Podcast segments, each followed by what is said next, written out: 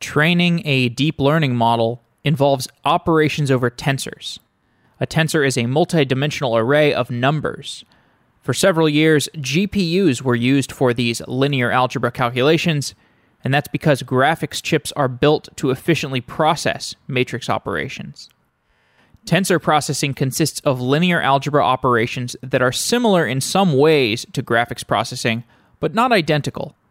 Deep learning workloads do not run as efficiently on these conventional GPUs, graphical processing units, as they would on specialized chips that are built specifically for deep learning.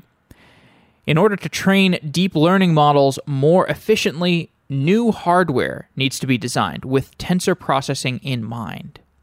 Xin Wang is a data scientist with the Artificial Intelligence Products Group at Intel and he joins today's show to discuss deep learning hardware and FlexPoint, which is a way to improve the efficiency of space that tensors take up on a chip.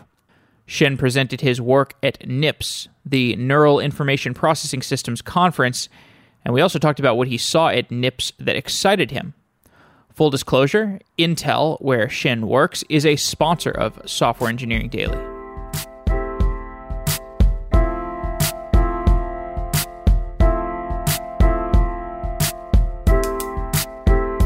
Xin Wang is a data scientist with the Artificial Intelligence Products Group at Intel. Xin, welcome to Software Engineering Daily. Thank you. Today we're talking about deep learning and its impact on hardware because it is such a widely used workload type that we actually want to change the hardware that our deep learning workloads are running on. And we're going to get into that, but I, I want to just start with talking about the state of deep learning, kind of where we are at the end of 2017, beginning of 2018, because you were just at NIPS, and at NIPS there were all kinds of discoveries announced all throughout the stack. What are some of the coolest deep learning success stories that you've seen recently? Well, I think one of my favorite uh, recent deep learning successes, I should say, probably is machine learning in general is definitely AlphaGo Zero. I think you know deep learning as part of machine learning has gained a lot of momentum these days, but deep learning itself is basically just a, a very fancy function approximator. And I think at NIPS this year we see a lot of very cool examples of combining deep learning with traditional machine learning techniques. So you know, in general, deep learning actually requires a lot of the traditional deep learning uh, requires a lot of data to train, but we see a lot of nice techniques, for example, like self-learning, meta-learning techniques that allow you know a very high performance system to be built with very few training data, or in the case of a game playing, no data at all. So when you look at the success stories across all of the different domains, why why is it that deep learning is able to be a successful application in such a wide scope of different domains? I think, you know, the general answer to this question is really twofold. You know, the basically the theory of deep neural networks and the current way of training deep neural networks are already there for decades. And it's widely believed that the why recently, in the past decade, it picked up uh, such big momentum is because number one, we have a deluge of data from all aspects of our life, all industries. And second is, you know, a lot of com- computational power. So this is really not there, both of these factors back in, you know, in 1990s, for example. So this is why deep learning has gained so much momentum and has become so successful. For people who are less familiar with it, why don't you just describe a typical deep learning task? We've, I mean, we've explored it in depth in previous episodes, but I do like to hear it from multiple people. So describe what a typical deep learning task is. Right. I can uh, explain probably in uh, using a very simple example that's probably, you know, everywhere in the introductory deep learning. Let's say take a very simple task like recognizing uh, or classif- classifying a certain, you know, group of data like images. You have a lot of images and each one of them have a certain label on it signifying the content of that image, like cats or dogs and uh, basically you build a deep neural network that has many layers and it has many many parameters of all those layers and they have basically it gives you a, a deep nonlinear transformation and to approximate a function that takes into it data and it gives you the label. And this basically the, this kind of explains how inference what we call a does in deep learning is basically just like forward passing a piece of data and the deep neural network will output a label. That's the prediction. And a deep neural networks are actually trained, you know, th- through a lot of data by doing what I just described, just, you know, forward passing and also the, the output w- will be compared to the target. Let's say, um, in the training data, every uh, example uh, data point is labeled and there is a certain loss function that you can design to penalize errors in the prediction. And this error is going to be backpropagated through the network. So basically in the form of the gradient of the error with respect to its parameters. And this is basically this, you know, the second operation involved in training. And the third one is basically an um, optimization step. Basically, you update the parameter of the network so that uh, the network will actually adjust itself toward a direction that gives you a better prediction. You often hear the term tensor associated with deep learning. Remind us what a tensor is. You can think of tensor as a generalization of vectors and matrices. Basically, you know, it it's like a structure that that gives you a, a multilinear algebra on top of a vector space. So basically, in deep neural networks, a lot of you know values can be organized into multi-dimensional arrays. So these are basically the tensors what we're referring to. For example, like activations, weights, these things can all be, and gradients, these things can all be tensors. And the um, tensor operations are basically just linear operations. And these are basically the most expensive or, you know, the, the majority of the computation uh, of a deep learning task. When we look at a tensor as a data structure, how is a tensor laid out in memory or on disk? Typically, just like a, any multidimensional array structure. So it's basically a kind of a you can think of it as just a, a multidimensional data structure. So it's pretty much like a linear layout, but you have certain, uh, you know, different levels of strides that defines the axes of these and dimensions and axes of the, of the data structure. When we take a deep learning operation and we're looking at it at the programmer level, for example, the, the Python level, or maybe you're looking at a specific framework. Take me through how that task looks at different levels of compilation. If I compile it, you know, from the Python world down to the lowest level and I'm going to run it on specific hardware, how does it look at those different levels of compilation? So uh, I can probably just give you a glimpse, a view of that. So, so if you run a deep learning task, let's say just a training of deep neural network, you typically just describe your deep neural network and uh, you know all your data cost functions optimizers in a framework basically you know there are a lot of python based frameworks and these these are basically the way you describe the, the model at the algorithm level and then it's going going to be um, you know, converted into intermediate representation, typically a computational graph. And th- that is going to be further, you know, compiled to a kind of machine-specific version that uh, can be run on, you know, all kinds of infrastructures, hardware infrastructures uh, like CPUs and GPUs, which are the most uh, common uh, hardware that you see these days. And so, at the lowest level, what kinds of operations are being done to execute a deep learning task. So when we talk about how the deep learning task is being executed at the hardware level, What's going on there? Right. So I think for the current status of deep neural networks, main operations down there are basically just dense linear algebra operations, basically multiplications and additions of, uh, you know, accumulations uh, of huge uh, matrices. So it's basically there, there's probably going to be uh, differences in the future uh, because you know deep learning is also in, uh, uh, evolving very fast. But currently, generally speaking, deep neural networks, the, the lower level operations are dominated basically by linear algebra. And what kinds of resources is a deep learning task consuming? It, it like it, when we think about from a higher level perspective across, you know, when we run a big deep learning task, are we doing the is there is there lots of memory that's associated and i guess you could break this into training or actually just a classification instance. Like if i train a classification model that's one set of questions. And then if i actually classify a given piece of data that's another question. So what kinds of resources are we consuming in these different deep learning tasks? Are we consuming lots of memory or disk space or cpu or multiple machines? What are the bottlenecks? Actually, you're absolutely right. And the story is quite different between uh, training and inference.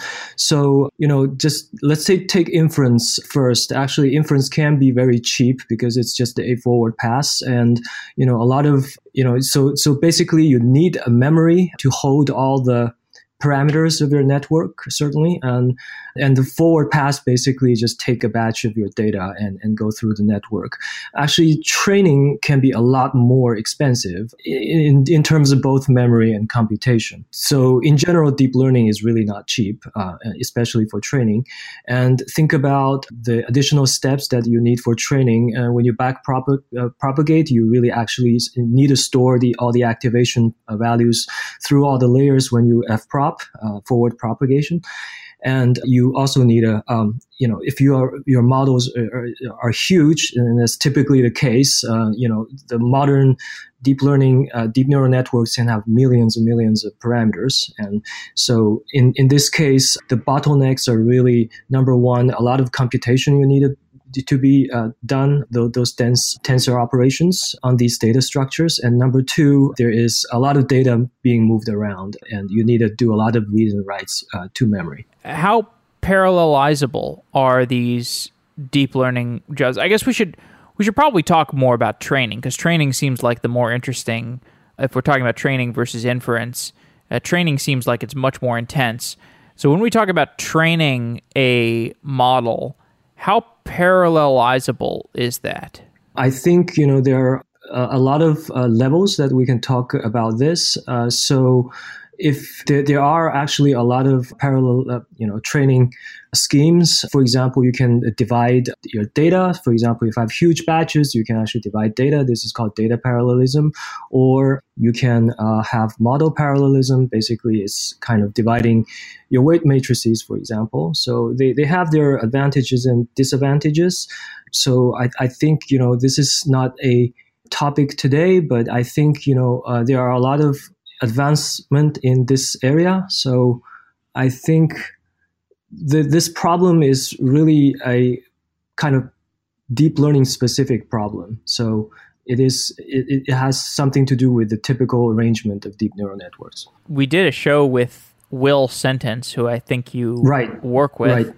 and he was talking about this model parallelism versus data parallelism and how you have to figure out are there mathematical prop well if i remember correctly are there mathematical properties where if i break up my data and i feed my data to two separate instances of the same model can i just average those two models together to get one model at the end of it and it sounded like that's possible like you can do that which is pretty interesting Right. In in the basically like the stochastic uh, gradient descent is is the, like the common optimization method that we use to train. So in this case, actually, you can actually divide the data and, average later.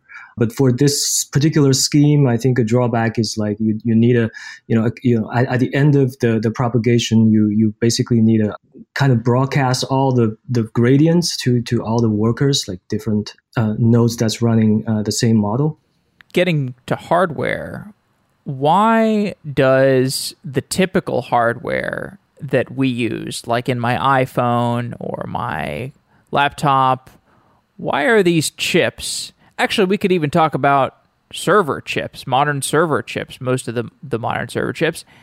Why do these chips have difficulty processing deep learning workloads efficiently? I wouldn't say that it's a, it's a difficult because you know right now uh, at least all the you know deep learning tasks are, are run on these general purpose um, uh, hardware like CPUs and GPUs, and most of the training actually are done on GPUs.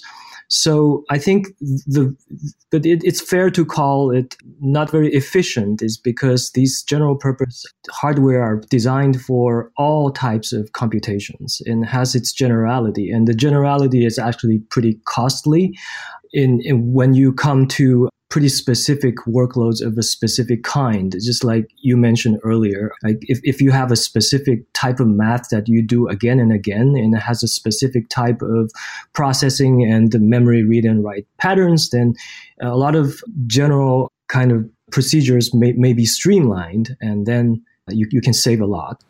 So in Bitcoin mining, we've seen the rise of ASICs, these application specific integrated circuits I'm not a hardware guy, so these things were some of my just learning about Bitcoin was some of my first understanding of why you would want to have specific chips for specific operations because there are certain operations that a Bitcoin miner is going to do so often that it makes sense to have a specialized chip for it.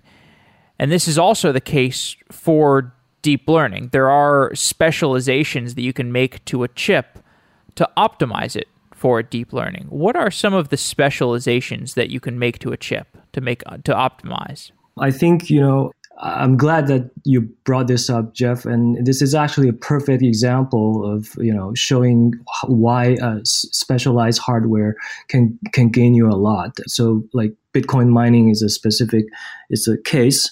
Uh, it, I think it you know it it might dif- differ from deep learning in in few ways but in general, it's the same idea. So if you have general purpose hardware like CPU or GPUs, these are basically like kind of one tool fits all type of uh, you know solutions. So you can basically um, solve any kind of problems. But in the particular case of Bitcoin uh, mining, it's a very kind of fixed problem with a very fixed solution. So you basically just need to crunch a lot of numbers to, you know, pipe through like hash functions. So it is um, a perfect example to show how you can basically use uh, specific hardware to, you know, number one, save silicon and, you know, at the same time save power and also re- reach your solution faster. Uh, but deep learning is a little bit different in this case because deep neural networks are kind of diverse. Uh, it has its fixed pattern, yes, and, and, this has its kind of problem type of problem, but the problem size is more variable than you know a specific case of Bitcoin mining. And I think also number two is like Bitcoin mining. Algorithmically, it is kind of trivial to parallelize, but deep learning, archi, you know, deep neural network architectures come in many different flavors, and we have recurrent neural networks too you know more generalities may be need, needed to to be put in there. So it's uh, you know in, in, in terms of parallelizability. And and also i think there's another difference is basically um, for the case of bitcoin mining energy is probably the primary concern over there. But you know for uh, you know deep learning use cases you may also need to consider time. And, and and energy of course is also a very important factor here. So ultimately new hardware needs to be designed with tensor processing in mind. The tensor is this multidimensional array. GPUs can efficiently process multidimensional arrays. Uh, my understanding is that much of the operations that we're doing with tensors is similar to the kinds of processing we're going to do on multidimensional arrays for graphics cards why do we need something new? Why do we need new hardware specifically for deep learning? Can't we just reuse our GPUs? Indeed, you know, the as I mentioned, like dense tensor processing, dense tensor operations are basically the major part of uh, deep learning. The, the basically the all, all you know almost all the workload uh, is is there, So that's why you see GPUs are actually very useful these days for accelerating deep learning, especially in training.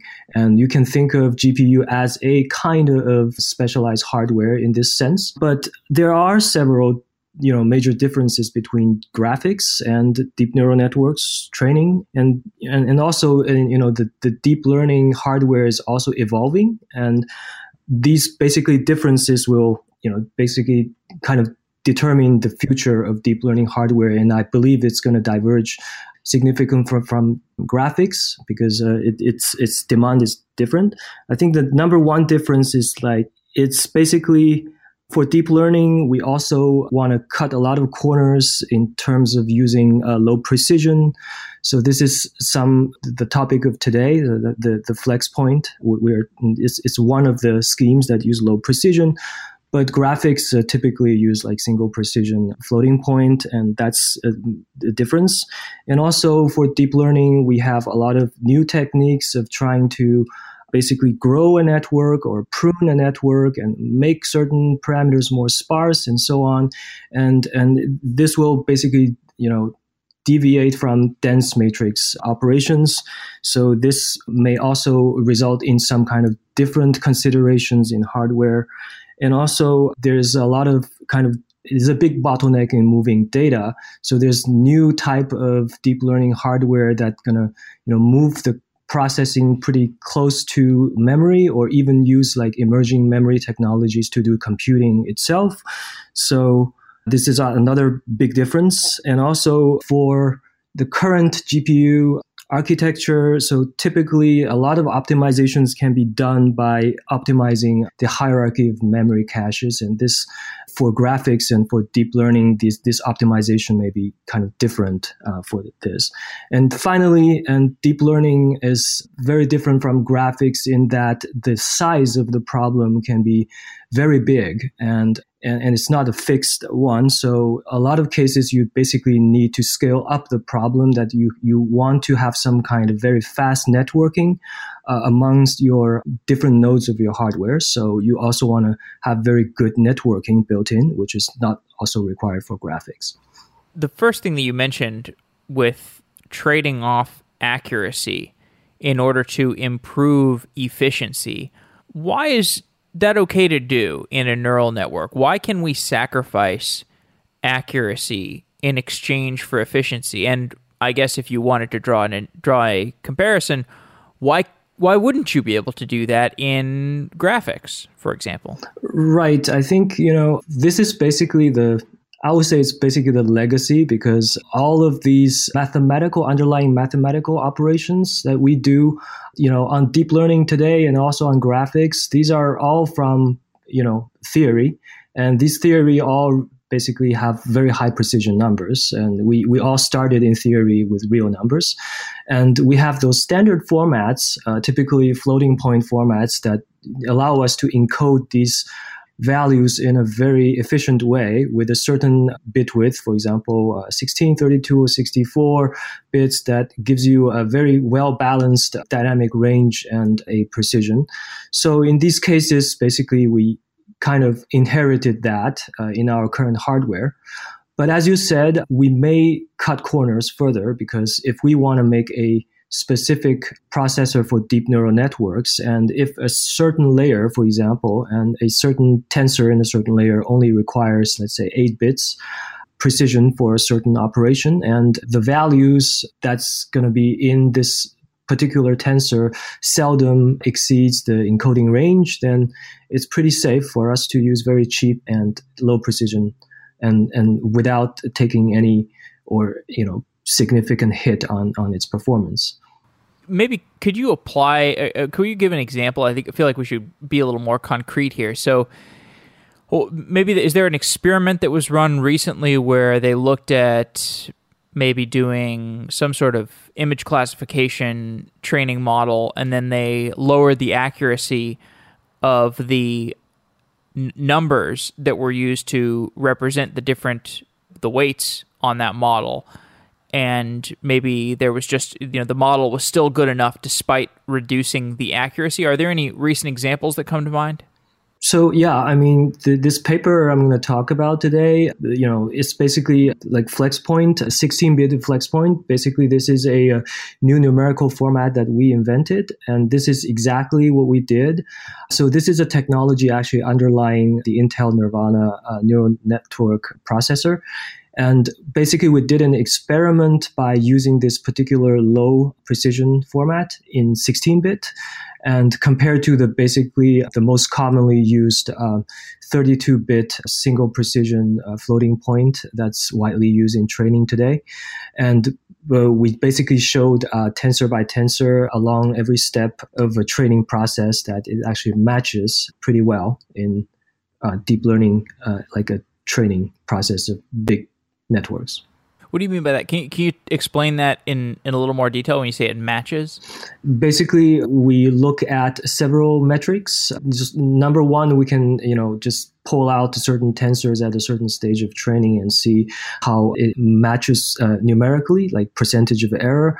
And also, we can train a network and use the network to do uh, inference, basically like prediction of uh, certain class labels if it's a classifier.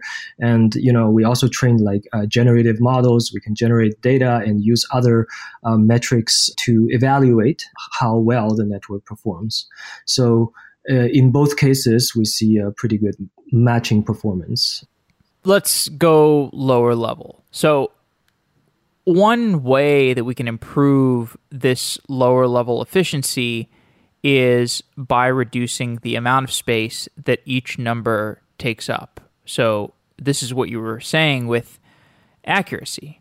We've got 8 bit integers, 16 bit integers, 64 bit integers, we have doubles. What are the numerical formats that we have historically used to represent our tensors? So typically, right now, a lot of the training are done on single precision floating point. Basically, these are 32-bit uh, floating point numbers. You mentioned one thing that's absolutely uh, important is the the number of bits. So the the the more bits you have, the higher precision you have, basically. And in integer case, it basically means you have uh, more integers you can represent. So there are two notions that's important here. It's uh, dynamic range and precision.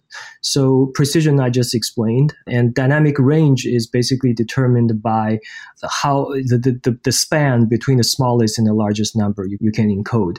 So in the integer case, it's pretty much the same as your precision because there's no uh, kind of an a, a, another value that tells you uh, how to scale it. But for floating point, you uh, you also have an exponent within the, the total number of bits. For example, in a in a 16-bit floating point, you have five bits of exponent, and basically this is like a scientific notation. So you have an exponent actually tells you how uh, to put a radix point, if you may. So it basically moves along the uh, scale uh, in the log axis of, of your of, of, your values, and basically gives you kind of a logarithmic scaling. So it will widen your range of encoding by a lot uh, with the same number of bits. So that's why floating points are widely used in scientific computing, and typically we have you know single precision, double precision in our general scientific computing, and you have uh, single precision mostly for graphics. That's that's how we kind of inherited in in the GPU for our deep learning training. Each number format has a dynamic range and a precision. Explain what these terms mean. What is dynamic range and what is precision? Basically, dynamic range is the span between the smallest and the largest uh, absolute value that you can uh, represent in that format.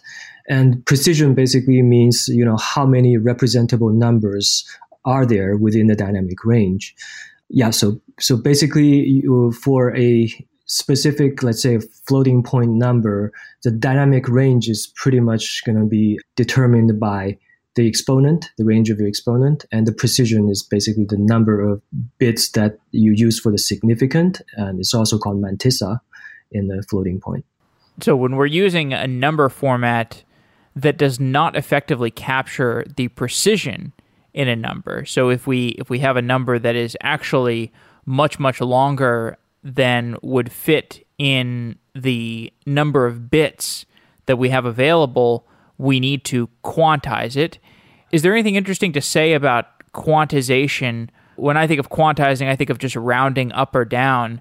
Uh, is quantizing anything more interesting than that? Uh, right. So there are basically like th- three different types of quantization errors. You you just mentioned one. So if within your encoding range you basically round up or down a specific number, you you you incur a rounding error. But if you have a pretty very large number that you cannot represent by the largest representable number, then this is called overflow. And also, there's a uh, corresponding underflow, basically a very small number that's smaller than the smallest number you can represent, then it's going to be basically clipped to zero. You know, these all three types of uh, quantization errors may contribute to loss of performance in, in the deep learning case. Now, just to take a step back here, some people listening may not know the connection between hardware efficiency and number formats. And, and why like why does it matter that we are discussing uh, how to get more efficiency out of our numerical representation? How is that going to translate to better performance of these deep learning models at the hardware level if we're just all we're doing is reducing the amount of space it takes to to represent these numbers. Indeed, the representation, basically the you know the quantization of numbers, is not just the uh, amount of space uh, each number takes. We basically do computations on these numbers. So the operations are basically the the cost of computation. So typically the computation is realized by specific logic on, on the hardware, uh, certain arithmetics.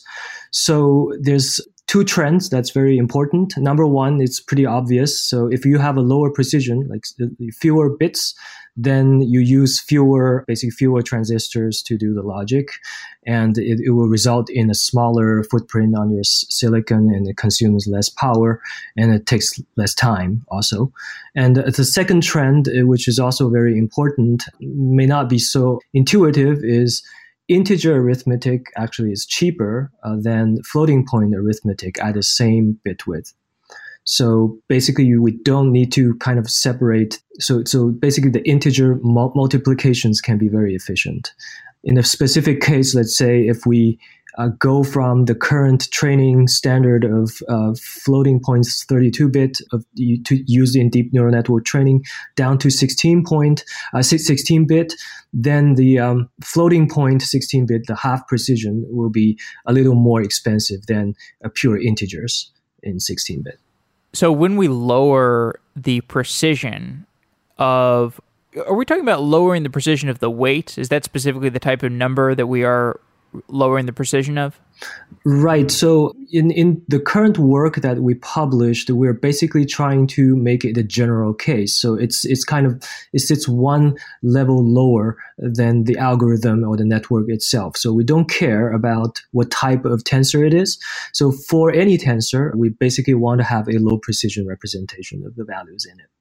So literally all matrix operations that are occurring at the lowest level you're just taking those operations and making them less precise. And the, from the results that you've seen it has not been problematic. They have been quote unreasonably effective. Is that right? Right. So specifically for inference, you, you do see a lot of works reporting that if you even quantize the uh, values very very aggressively to even binary and and it, the network still performs pretty well. But that's for inference and you know it's it's probably not the case for many cases when you do training. And actually indeed a lot of people found that uh, you will uh, have a significant hit you'll take a hit on your performance of training uh, when you quantize numbers very aggressively, even you know down to 16-bit. So just as we mentioned that if you kind of do some extra engineering to quantize aggressively for certain um, tensors in your network and leave others in high precision, and typically you know for uh, activations and gradients, you can probably use a pretty low precision. But when you accumulate it into uh, changes of weights, and these things are, uh, you know, because of the you know continuous nature in in the underlying math, you probably need to accumulate in a pretty high precision. So this is actually something that you, you can potentially do uh, to figure out the optimal allocation of different precisions for different parts of your network and and trying to you know cut down the cost at certain parts but not others but uh, here what we are trying to achieve with 16-bit FlexPoint is to have kind of a universal down quantization to 16-bit. And in, in this case, basically, you don't even need to care about uh, doing extra engineering in this, you know, doing this allocation. Do we have any ideas why it's okay to lose precision at the inference level, but it's not okay to lose precision at the training level? Do we have any deterministic uh, understanding of that, or is this just based off of experimental data? Right. I think this is this came uh, as a surprise to many people when you actually uh, very aggressively quantize uh, like weights and activations in a network. You know, some binary net networks just taken from a you know trained network from with full precision actually works pretty well, and and this is really kind of puzzling. And I think uh, there's a interesting theoretical question. A lot of people are actually researching on that, and we see some pretty recent results giving us hints on why this actually works.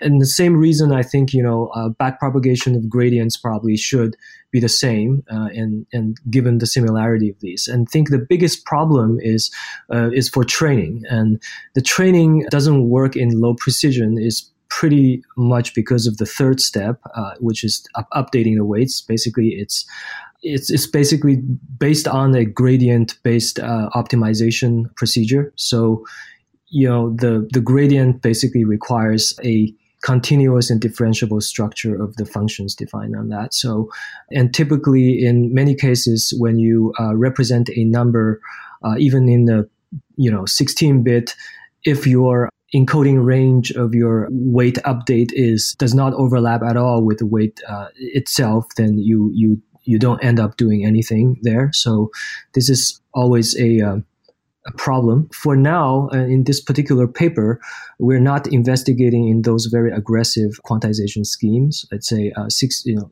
lower than 16-bit. Uh, so we're only sitting at a 16-bit and ask the question whether we can use integer arithmetic and integer formats on our accelerator processors to make training work.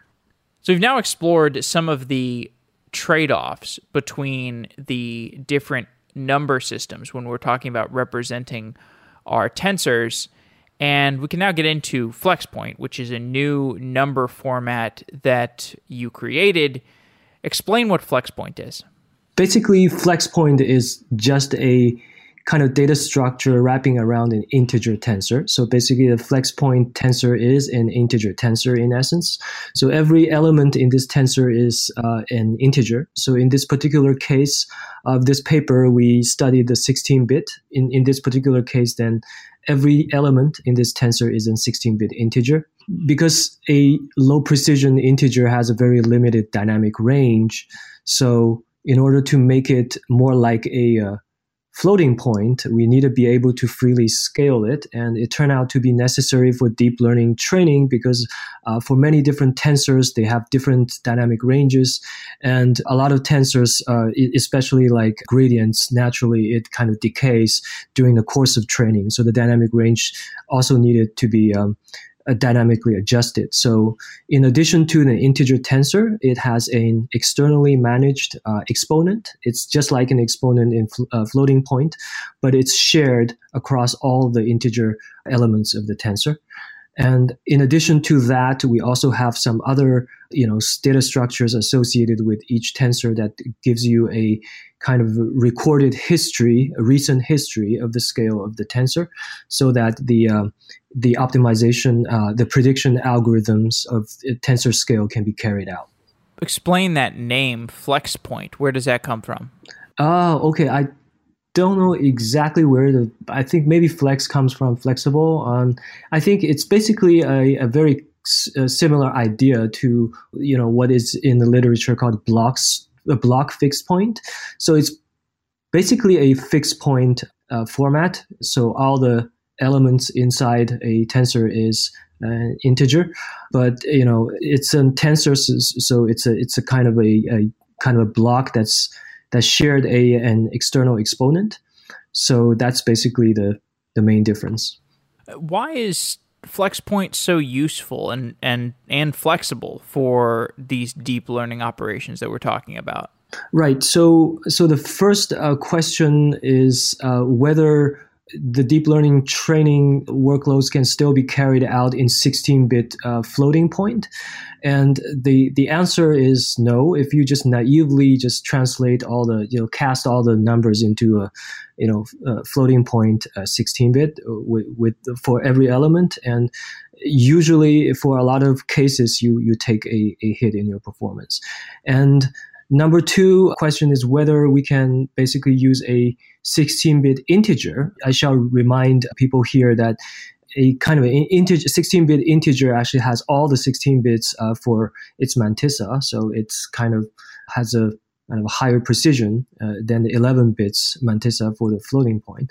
But also, if you just do a fixed point kind of 16-bit uh, training for deep neural networks, it, it also doesn't work uh, unless you have kind of a dynamic kind of or tensor by tensor exponent management. So so basically that's why fixed uh, flex point works well. It's basically just just taken the um, advantages of both uh, fixed point and uh, floating point. So it has a uh, very efficient representation like the 16-bit uh, integers for, for every element. But at the same time for every tensor as a whole it can kind of slide its dynamic range along the scale like a floating point. point. And you get these hardware advantages but there is the cost of this added complexity of managing an exponent. Can you explain what that means? What does it mean to have to manage an exponent at this numerical representation level? This is uh, basically an added complexity because for every integer tensor in FlexPoint, it, it, they share, all the integers share an exponent, and this exponent is external. So basically, that means as far as your accelerator hardware is concerned, every tensor is an integer tensor, but the host uh, computing you know device will keep track of this ex- uh, external exponent. And it needs to be managed because the exponent should change to adjust the dynamic range when the uh, scale of the tensor changes across different you know, elements of your network, and and each value in your network may also change uh, dramatically during the course of training. So this is where the exponent manage- management comes in, and the exponent management actually is done independent from the accelerator hardware. It's on the host.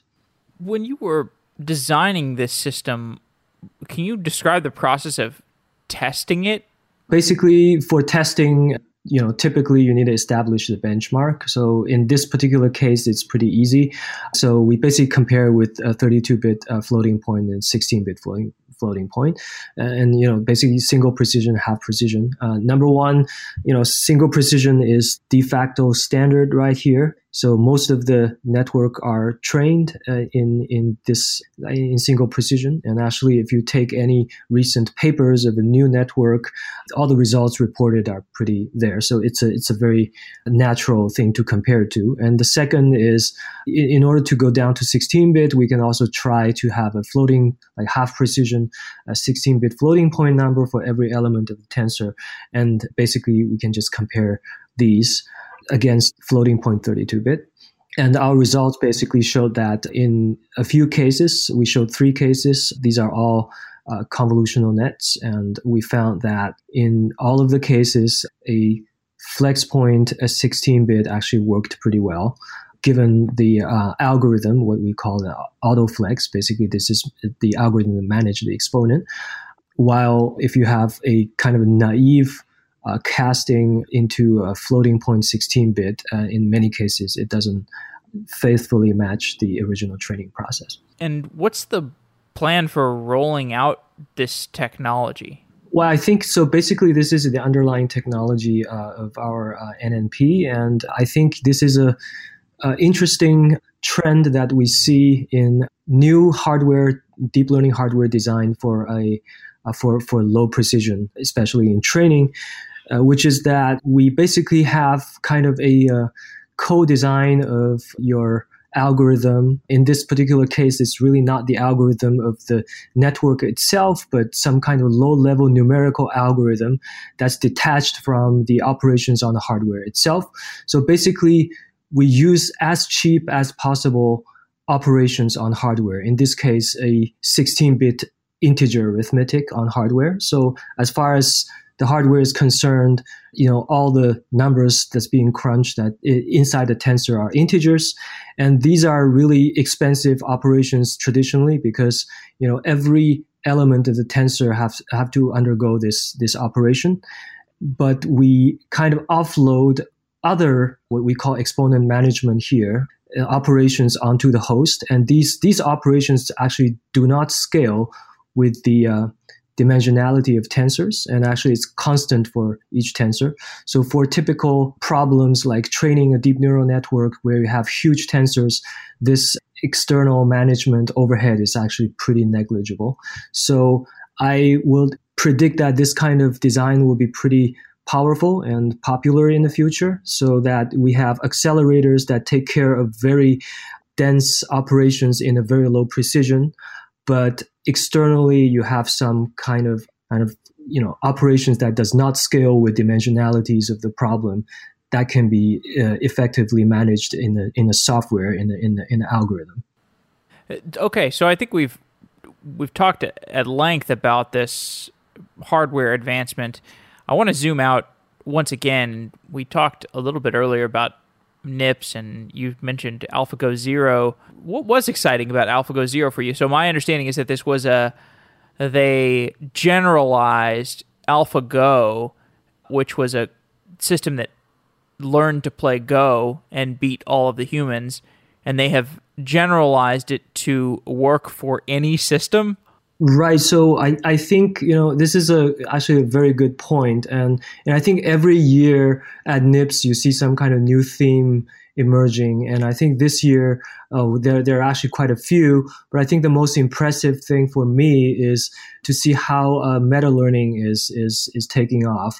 And this is basically a kind of learning learning to learn, if you may. So I think in in the past few years, all the very exciting papers that you see that achieved like beats human level, you know, uh, performance. For example, in image classification, like ResNet, uh, these are all like you know engineering on this you know structure of the network itself. Also tuning the the, the parameters, hyperparameters. You know, so th- these are also like traditional uh, kind of uh, you know engineering of of the the network topology. So it's just like in you know back in many years ago that you know in computer vision people are using handcrafted features. We're basically now using networks but we're kind of handcrafting hyperparameters handcrafting topologies. It still kind of uh, requires you know the, a lot of data to, to train. But you know for meta learning you can actually use uh, very you know very few data points and you can actually uh, come up in a very principled way uh, network structures and its hyperparameters. So and and also combined with a lot of traditional deep uh, machine learning techniques together with deep neural networks, we see a lot of um, schemes are actually very useful.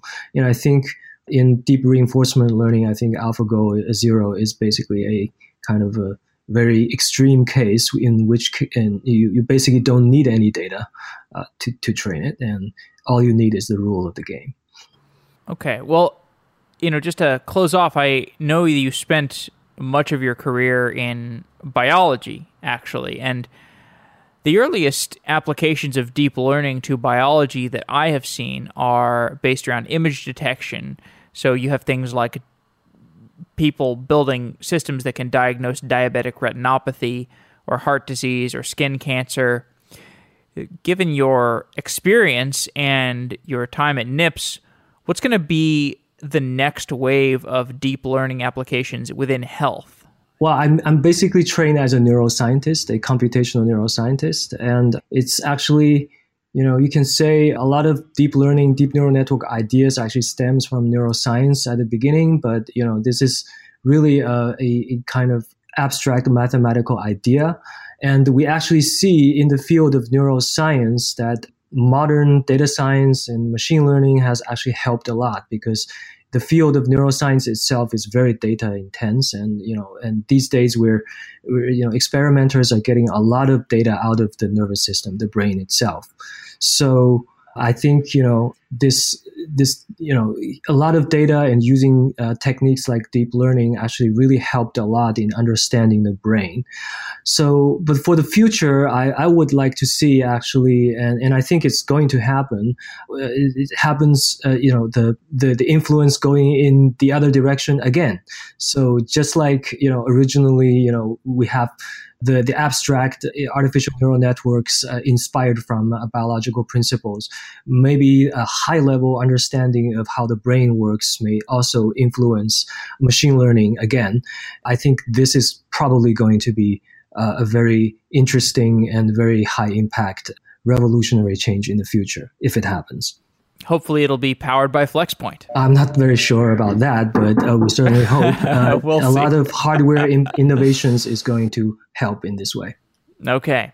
All right, Xin. Well, thank you for coming on Software Engineering Daily. It's been great talking to you about the recent advances in deep learning. My pleasure. Thank you, Jeff. Wow.